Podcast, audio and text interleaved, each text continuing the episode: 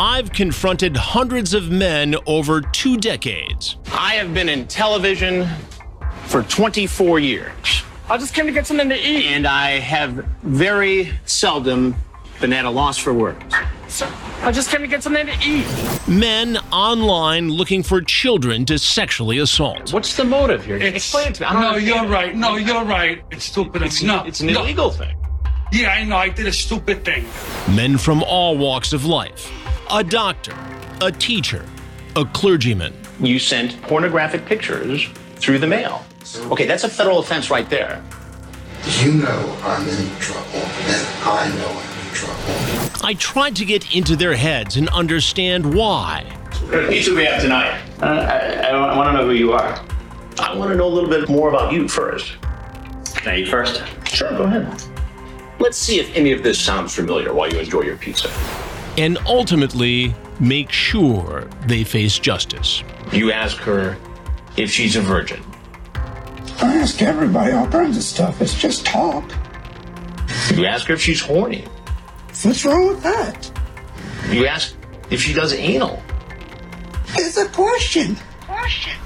Who are they? Have they tried to prey on other children? And where are they now?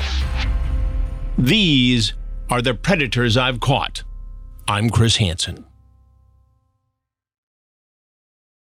The internet, social media, dating, and rideshare apps all make life so convenient and fun. Swiping to meet up with someone new has become part of our daily lives. It's also how many unsuspecting people have ended up dead.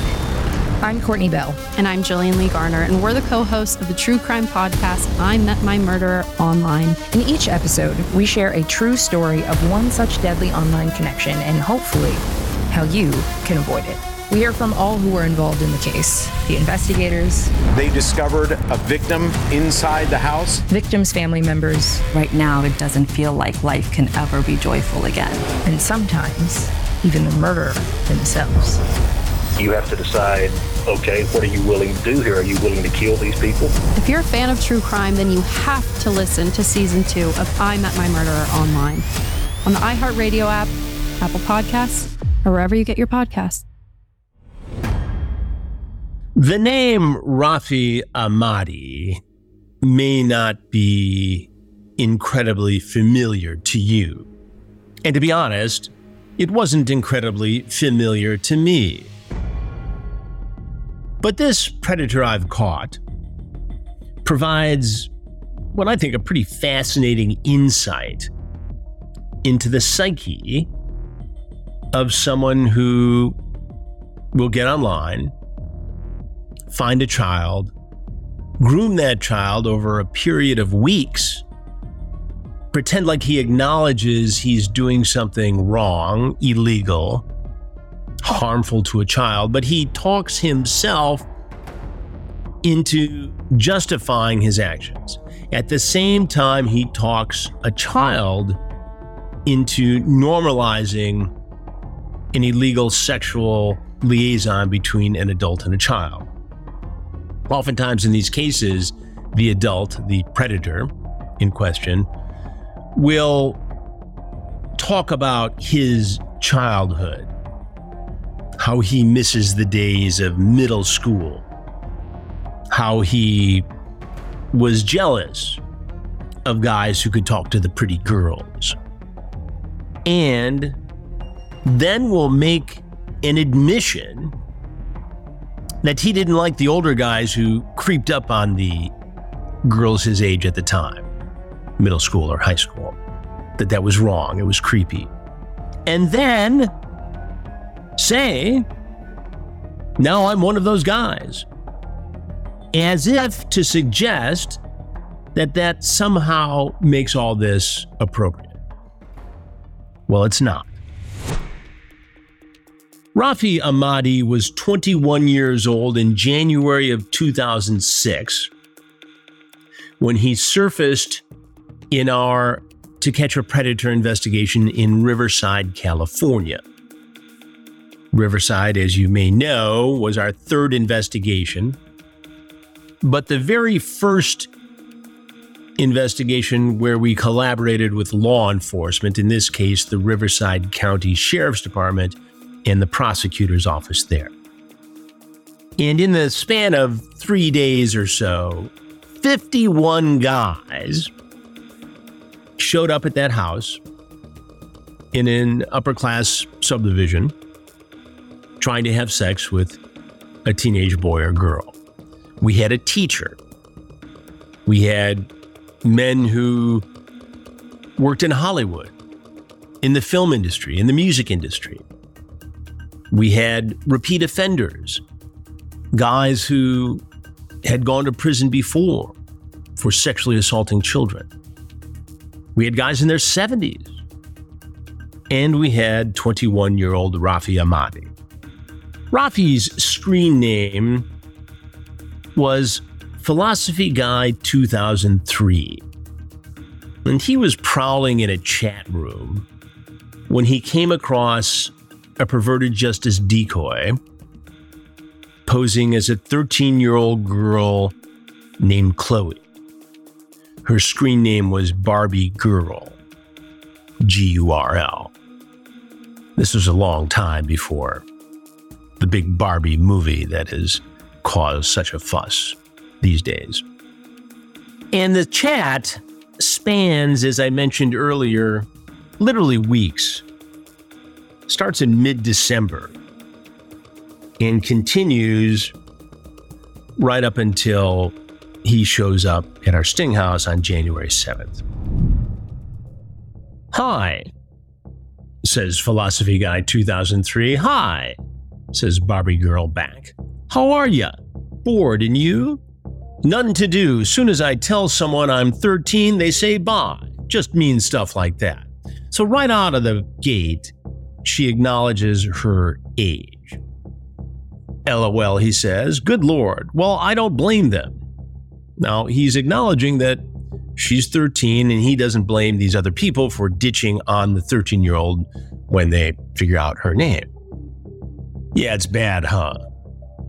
She says. But only reason I'm not going to say bye is because I swear being 13, I feel like it was just yesterday. This is just minutes into the conversation. And he's already saying at the age of 21 that it feels like just yesterday he was 13. Well, Rafi, that's a big seven year gap. I don't think I've changed, lol. LOL, she says. So, what's your ASL? She asks. I'm so old, he says.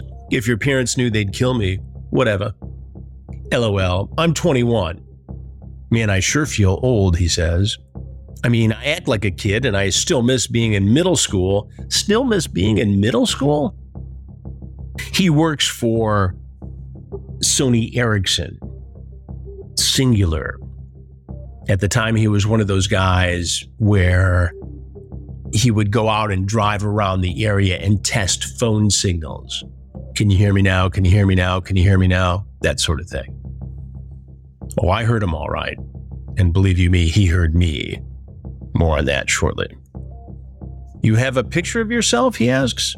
Not yet. I'm waiting on a friend to scan a pic in. She keep telling me she do it, but I don't got scanner, or I would. Haha, uh-huh, it's cool. What's your race? White. Can you talk on the phone? Or will your parents kill you? You want me to call you? She says. LOL. No, me call you. You can call me if you want. He says. This chatter goes on for a long time, and he meanders around the point in terms of what his real motivation is. Call me now, he says. I can't, dude. She's still awake. Talking about her mother, who's going to be out of town soon. She has already told him that her father is dead. He expressed his sorrow. He talks about having dated before, but nothing's really worked out. So apparently now he's going to fish in younger waters. They speak again a few days later, and then nothing online until December 28th. Hi. How are you? Good and you? I'm fine, just tired, hee hee. Where in LA are you again? Riverside, and you? Oh, in Anaheim, he says. Garden Grove. She tells him her name is Chloe. Now things are going to get a bit more personal. Are you into romantic stuff? Like boyfriend, she says? No, just romance. Are you a girly girl or a tomboyish? Or what? Kind of both, lol. I like wrestling and stuff. I like makeup and junk. Maybe you'll be a lesbian, he says. No way, shut up, hee hee. They engage in banter that is really kind of childish. But then he starts turning up the romance.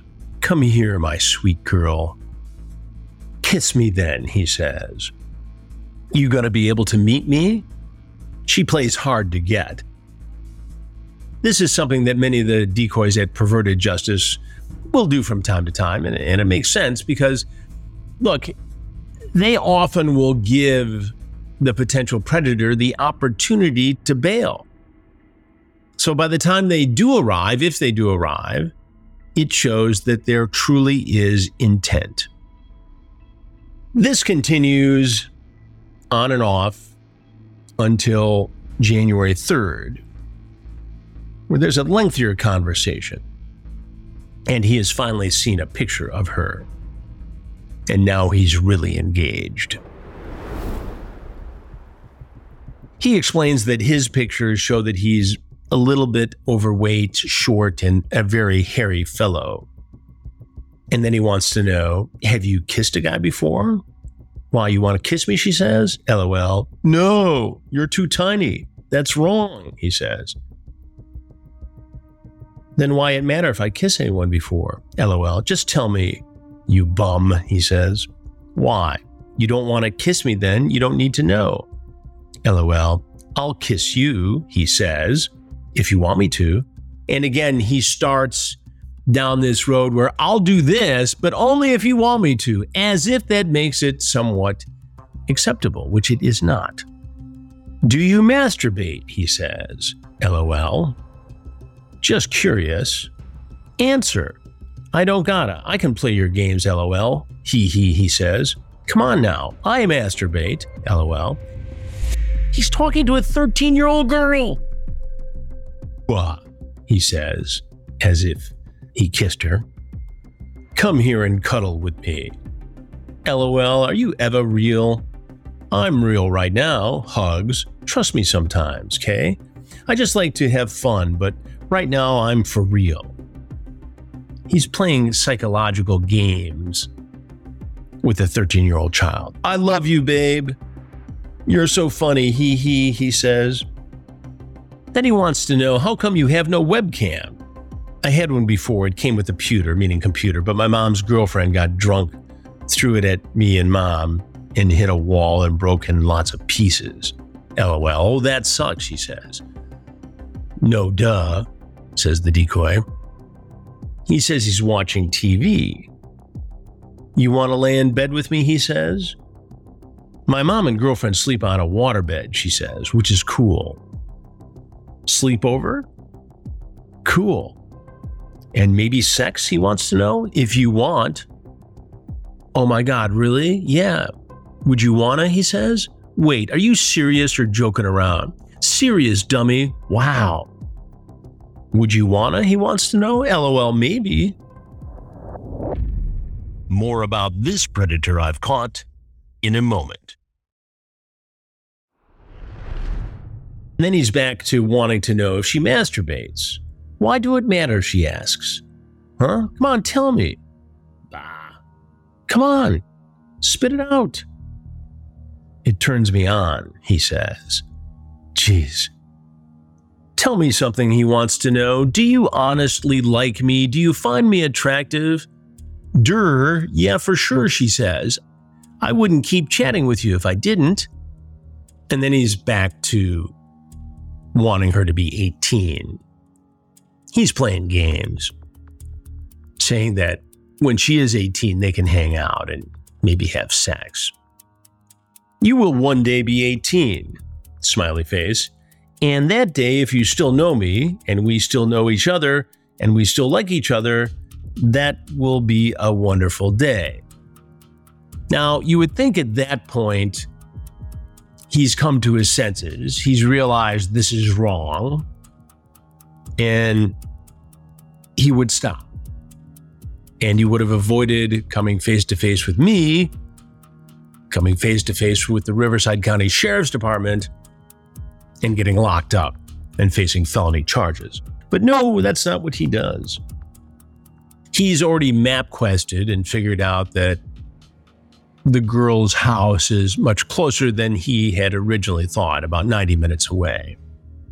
I love you, Chloe, he says. Aw, you're so sweet, she says. You're such a cute gal, he says. You're my baby, you know that? Really? Mm hmm. I'm in my undies, he says. Tidy whities. You're cute, she says. No, I'm hairy. He's fixated on the fact that he's got a lot of body hair. My love. That whole kissy thing he does. Gotta get to bed. You have a good night, okay? Sweet dreams, Chloe. Then there's more talk about coming over, staying over.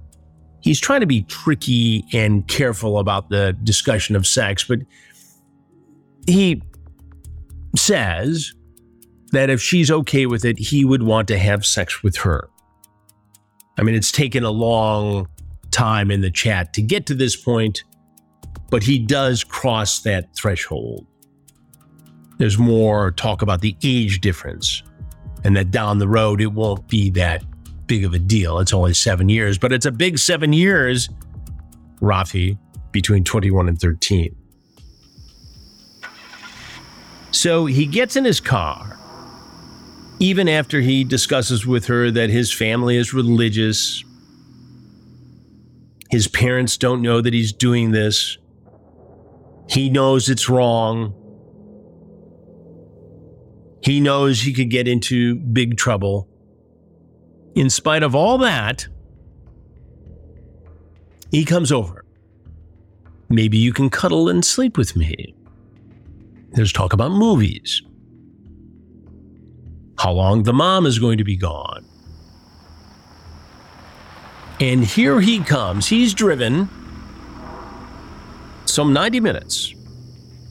Oh, and we can hear him now because he's parked his car, walked up the sidewalk of our Sting House in Riverside County, and now he's coming into the back sliding glass door. And it's really kind of creepy. It's almost like I don't know why we never nicknamed him the Fonz because he comes in and says, Hey, hey, hey. I don't want to have bad breath, you know? Hey, Hey. come here. Now, can I see you? Hey, come here. Can I see you? Now, this is Del Harvey posing as the girl. And he can't see her. She's around the corner. This is before we had on site decoys pretending to be the actual girl. She has said that she's got to go brush her teeth because she didn't want to have bad breath before she met her 21 year old date. He's wearing a leather jacket and he wants to see this girl is for real. Just hold on. I gotta finish brushing my teeth and still have toothpaste. Hey. Hey. I'm gonna leave. He's got a bag with some food and perhaps some other things. He's getting a little nervous. He wants to see this girl. Hey, hey, I'm going to leave. That's my cue to come in and have my discussion with Rafi Ahmadi. Because he was going to bolt, I was convinced. Now, this video was never seen on NBC on Dateline to Catch a Predator. And part of the reason is because we had 51 guys, as I mentioned, show up in this particular investigation. And in those days, we didn't do individual segments on one particular guy. We ultimately did versions like that on MSNBC. Call them Predator Raw or Predator Uncut. So, given the fact that all the material we got in Riverside was going to be put into two hours of Dateline television, not everybody made the movie. And there were so many other cases that, for whatever reasons, editorially, Rafi didn't make it. But it's still a fascinating case to me. And we have the video for you and the audio for you now. I'm gonna leave. Hey, don't you do that. In fact, why don't you have a seat right there, please? If what you've heard shocks you so far, join us back in a moment. No, please have a seat right there. Sorry. Sorry, just have a seat. Relax. He complies with my request for him to have a seat. I ask him to take his hands out of his pocket, and I also ask him what's in the bag. He says food. Big hands right so What's in the, uh, what'd you bring in the bag? It's food. Food. What you doing here? I don't know. I was gonna meet a friend. A friend. He's very nervous. He has no idea who I am cop, dad, uncle. He hasn't figured out he's on television yet. Our hidden cameras are recording his every word. I'm here to see a friend, he says, Chloe. And who's your friend? Chloe? Chloe. And who are you? Rafi. Rafi. Now he's going to tell me all about his job because, in his mind, the more he talks about what he does for a living, the less he has to talk about what he's doing then and there at this house at night.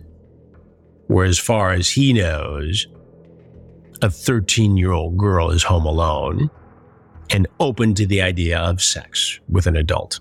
And Rafi, how old are you? I'm 21, sir. 21. And what do you do for a living?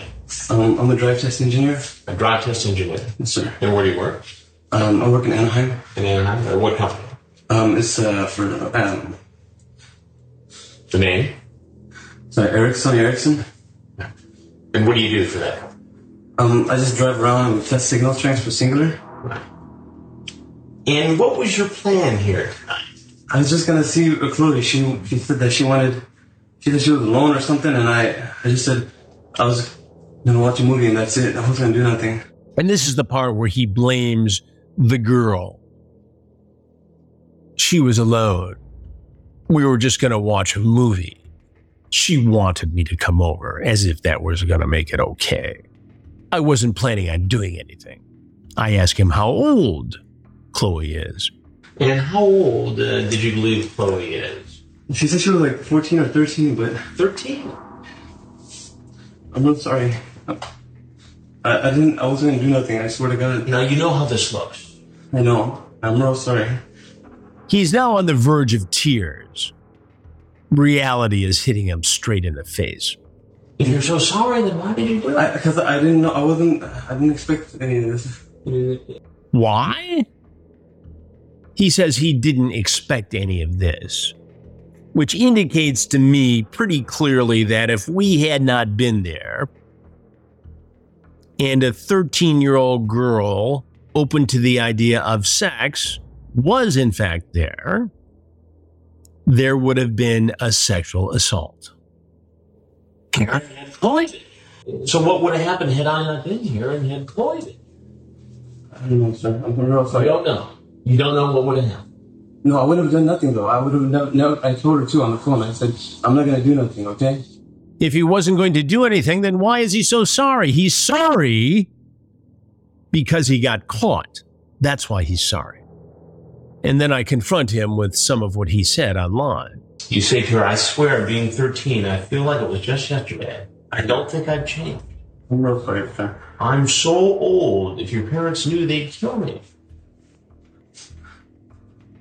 I act like a kid and I still miss being in middle school. Middle school was so fun. I'm real sorry, sir. Then you say, I always hated the guys who would talk to young girls, and now look at me, I'm just an old pervert. Shame on me.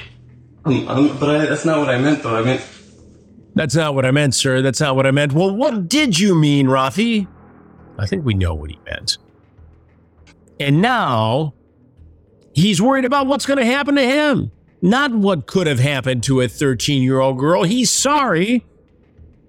He's sorry for himself. So what's going to happen to me, sir? What do you think should happen to you, Robbie? Just give me one more chance. I swear to God, I'm never going to do anything. I swear to God. I swear to God, I'm going to throw away everything. Throw away what? Whatever I have. I'm, I'm not. I'm not. Is this being recorded or anything? Yes, it is. Is this being recorded or anything? I don't remember if something happened in the Sting house that would prompt him to ask that question. In other words, was there movement? Did he see a member of my crew? Did he start to recognize me? This was the first investigation, the one in Riverside, where guys had seen the previous episodes. We had done a sting in Bethpage, Long Island. We had done a sting outside of Washington, D.C., in Herndon, Virginia. And they had gotten a lot of attention. So guys were starting to recognize the scenario. But I wasn't planning on doing anything, sir. But how am I supposed to believe? You see how it's I can't believe that happening. Can I leave? He wants to leave. He knows he's being recorded. But now I have to tell him so he knows for sure who I am. Well, there's one thing you need to know before you leave. And that is I'm Chris Hansen with Dateline NBC. And we're doing a story on Uh, Peter Pepper. No, please. No, please. Covers his face. Off he goes. We dug pretty deeply into Rafi's background and found somewhat of a trail on social media. First, you need to know that Rafi fought the charges associated in this case for a couple of years. Finally, in around 2008, he pleads guilty. He gets sentenced to 30 days in jail and has to register as a sex offender for life. He has a couple of online posts later in 2008 where he references past troubles and challenges in his life, but says he's gotten married and he's studying electrical engineering. About 10 years later, he starts a GoFundMe because his wife has tragically died in Las Vegas after a car wreck. And he wants to raise money for her funeral and to be able to send her remains back to her homeland of Afghanistan, which apparently he does. At some point after that, we found court records in San Diego where he wanted to change his name legally. And we've seen other predators I've caught try to do this. In fact, Jeff Sokol, who was caught and arrested in October of 2015 during our sting in Fairfield, Connecticut, went to court to try to change his name because of all the attention that he got from being caught in the sting. He's the one who traveled from the Boston area to Connecticut, brought a pepperoni pizza for a 13 year old girl. He also brought a marriage contract for that girl, thinking it would somehow protect him from criminal prosecution. It did not. One of the most memorable predator moments Jeff Sokol and the pizza, eating it as I interview him, offering it up. Now, in Jeff Sokol's case, a judge not only denied his petition to change his name, he denied Sokol's request to seal the court records of the attempt to change his name. So he's still Jeff Sokol. In the case of Rafi Ahmadi, we think that the court allowed him to change his name because we can't find any record of the existence of a Rafi Ahmadi, his age, from that point on. No online activity, no touches with the law, nothing. Which made it impossible for me to reach out to Rafi to talk to him about our encounter in January of 2006. Rafi, if you hear this or whatever your legal name is now, reach out. I'd like to talk to you. More of our story in a moment. As always, I like to hear from you. This week's question comes from Rob in Scottsdale, Arizona. Hey, what's up, Chris? Rob here from Scottsdale, Arizona. I'm a big fan of all the work you do, and as a former journalist myself, I really applaud the journalistic merit of your interviews and your reporting on this really important social problem. So, my question today concerns the legality of your interviews with the alleged predators. Obviously, once a suspect is apprehended by police, they're read their Miranda rights and they can request an attorney and or plead the fifth. However, since you confront these potential predators before they're arrested, are your interviews with the predators admissible in court? And if so, has there ever been a case where one of your interviews was entered as evidence in a criminal proceeding? Again, keep up all the great work that you and the rest of the team do in exposing these perverts and bringing them to justice.